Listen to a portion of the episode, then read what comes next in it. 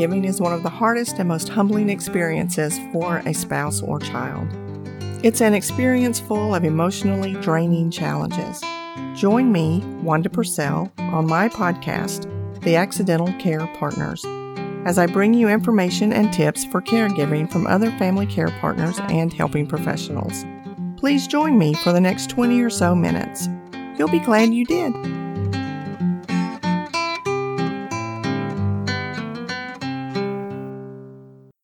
Hey there.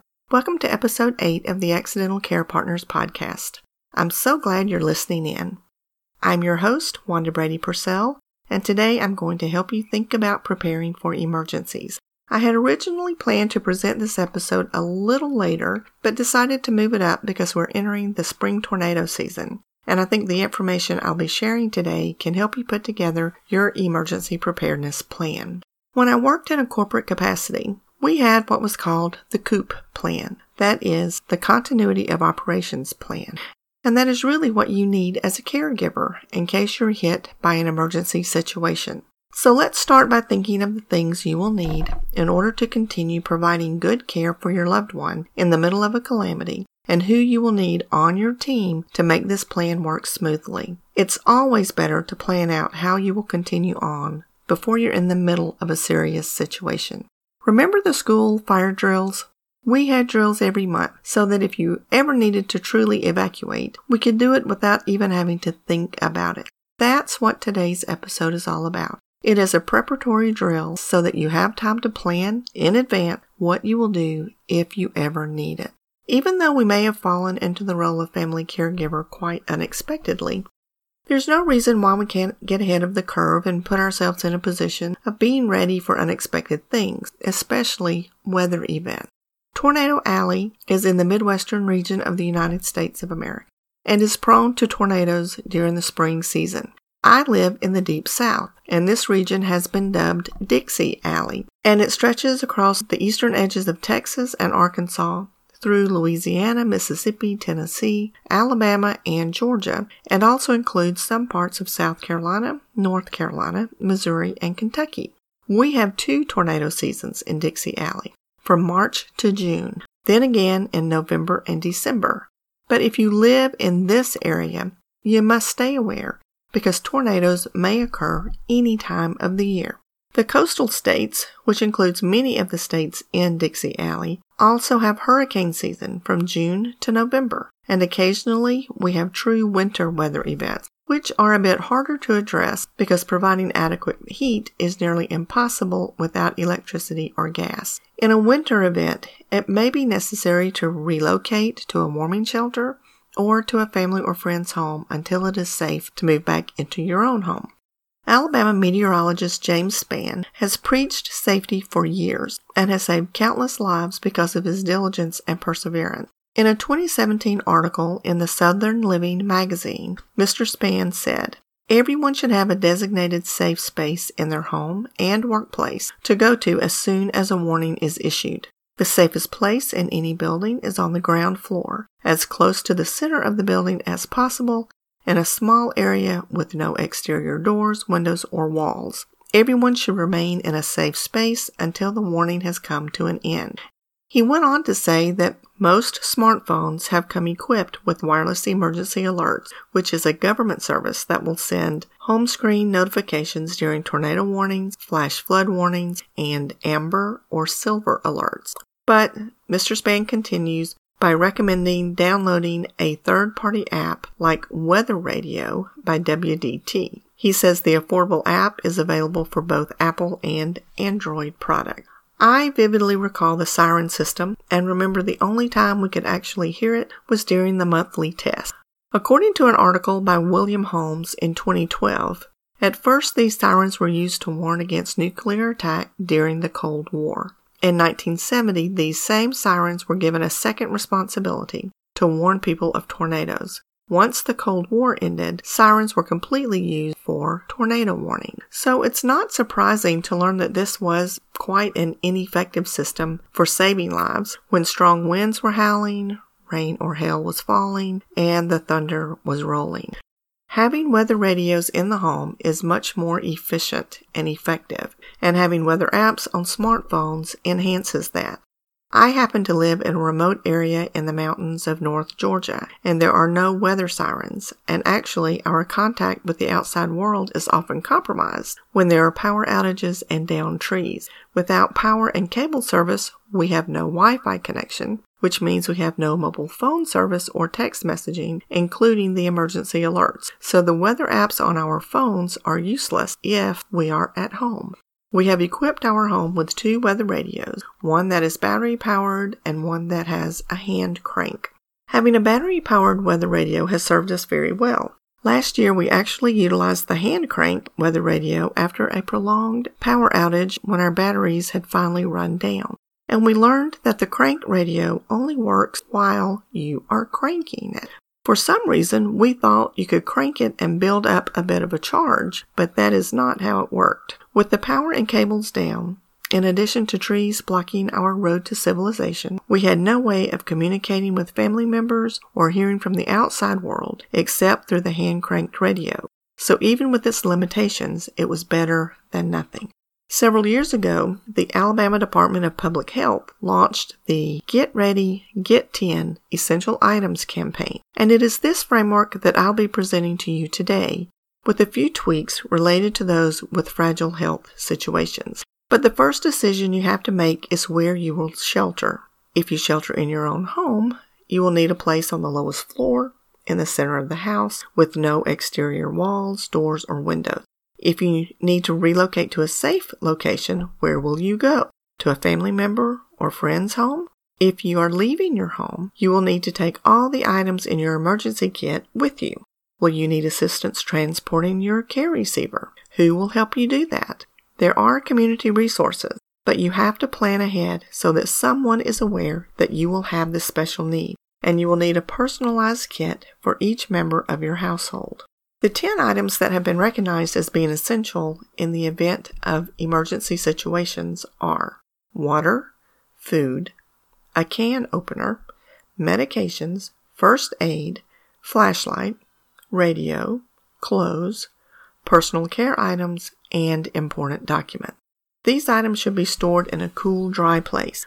Now let's talk about each item, including the recommended quantity per person to have on hand. Water. You should have one gallon of water per person per day to use for drinking, hygiene, and cleaning as needed. Purchased bottled water has an indefinite shelf life as long as the seal has not been broken. Depending on your storage space, you may elect to purchase water in gallon containers rather than in smaller bottles. If you retain access to water but question its purity, here are two easy methods to ensure water is safe to drink. According to the Alabama Department of Public Health, if you have electricity or gas, boil water at a rolling boil for 3 to 5 minutes, then let cool completely before drinking. Once cooled, store in a clean container.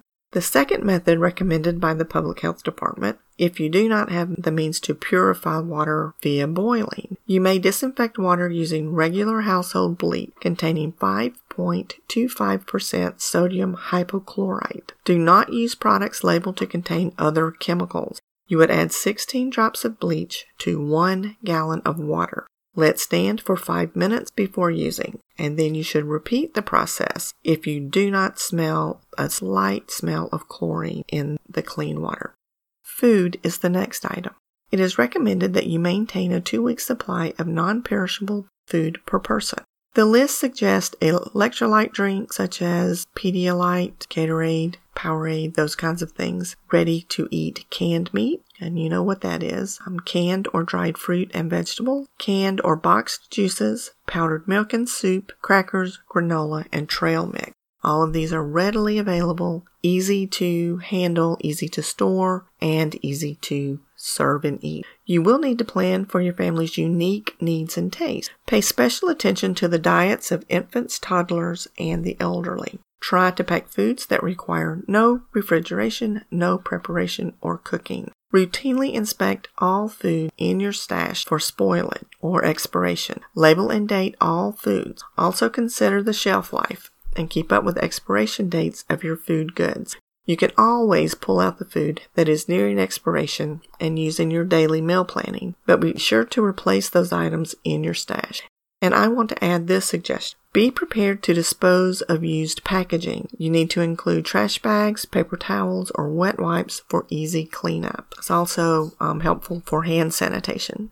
Now you're going to need a can opener for all those canned goods, and you need to make sure you have a manual can opener in case there's no electrical power. You might also consider buying items with a pull top opening. Many fruits and vegetables now have that. Others are foil lined for closure and are easy to open, but just be mindful when you're buying things of how you would open them. So you need to understand how to operate the manual can opener and make sure you have the hand strength to use it or to have the hand strength to remove the pull top can. Practice using a manual can opener on a regular basis so that you can ensure you have the strength to do it if or when it's needed. The next item on the list is medication. You'll need to collect one month's worth of all prescription medications that you and your care receiver are taking. Make sure they are clearly labeled to avoid a mix up. Discuss the possibility of stockpiling medication with samples from your physician or request a special prescription for this purpose. Rotate stockpiled medication to ensure the shelf life and note the expiration date so that you do not keep anything past their date. Include non prescription meds such as fever or pain relievers, antacids, antidiarrheal medications, etc. in your stockpile. In addition to this, I would add that for families with medically fragile members or care receivers, if your loved one receives services from home health or hospice agencies, you will need to coordinate with them for assistance with medications and oxygen supplies and possibly help with transportation if that is needed. You will also need a first aid kit. As a general rule, you will need to include the basics such as antiseptic, gloves, a variety of bandages, thermometer, protective mask, all the things that we're using with this pandemic. You can buy a pre-made kit at most pharmacies or grocery stores, but if you make your own first aid kit, I suggest you store it in a gallon sized zipper bag to make it waterproof. The next item you need is a flashlight. You need to keep a bright flashlight in your home in case there is no electrical power. Consider getting a lantern style light for hands free use and remember extra batteries and rotate stockpiled batteries to ensure shelf life current I recommend headlamps because they take smaller batteries, are hand free, and are excellent for lighting a path when walking, cooking, or for leisure activities such as games or reading. You do need a radio, so you want to have a hand powered weather radio with an alert sound and a radio for listening to news and weather. Ours does both. You can consider buying a crank operated or solar powered radio, but again, don't forget the extra battery. Buy them in advance in case they're in short supply. And the next thing you're going to need to prepare is clothes. So you want to collect an extra set of clothing, including socks, underwear, shoes, and jacket per person. You'll evaluate the sizes and replace as needed every six months. Now, in addition, if you're caring for someone who is medically fragile, be sure to include incontinence supplies if appropriate, and you may need to have two or three sets of clothing in reserve just in case. Now, you will need to collect your personal care items, and these include the basics like soap, toilet paper, the toothbrush, toothpaste, hand sanitizer, cleaning supplies, bleach, garbage bags, and feminine products. Now, you could use samples or hotel extras to save money and storage space, but each family member should have their own toiletry bag. Entertainment items such as cards, books, or comfort items may be included for children. And I would like to add if your care receiver has anxiety or any form of dementia, be sure to include items like fidget busters or entertainment items in your safe place. This might be a good time to have the MP3 player with pre selected calming music uploaded. And then for extra items, you might consider packing blankets, rain gear, outerwear, um, that kind of thing in case of inclement weather. And the final thing are the important documents. You need to collect copies of the driver's license, photo IDs, social security cards, birth certificates, deeds, titles, mortgage papers, insurance policies, bank account numbers, and credit card. This sounds like a lot, and it is. But if your home is destroyed and all of these things with it, it will be very hard to piece all of this information together. Having all of this saved on a flash drive and maybe in the home of your power of attorney or even in a safe deposit box could be a lifesaver for you as you pick up the pieces and put your life back together. I would like to suggest that it is best to keep this information in a safe place, such as with a trusted family member. Again, like I said, possibly your designated power of attorney or your personal attorney or in another location for safekeeping. We have made our personal preparedness kits that include all the personal items on our Get 10 list. We live in a rocky terrain and have made a point of having an extra pair of boots with our emergency clothing. We have a portable pantry, which are really just airtight storage bins that contain the water, food, and paper products already stored in our safe place. We have saved all the recommended paper documents on a flash drive, and it is stored with our advance directives in the home of our designated power of attorney, which is actually in another town. We would be unlikely to be hit at the same time. Speaking from experience, we've been grateful for our forethought and planning on multiple occasions. We have used parts of our stockpile, but we've never had to use all the items at once. You may not think you'll ever need all of these things, but what if you do? I vote for being safe rather than sorry. To help you, I've put together a checklist for the items we've discussed in this episode, and you can find a link to that in the show notes or on the accidentalcarepartners.com website. You can print the checklist and store a copy in your Essential Caregiving Toolkit so that you have it handy when updating your stash.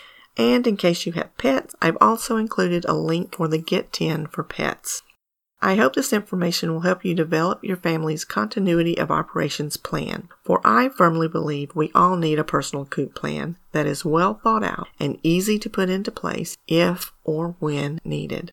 Look at it this way. If you go to the trouble of planning but never need to implement the plan, then you've just given up a few hours out of your life. But if you don't take the time to plan and prepare, it could cost you or your loved one's life. I strongly encourage you do the planning and give yourself peace of mind.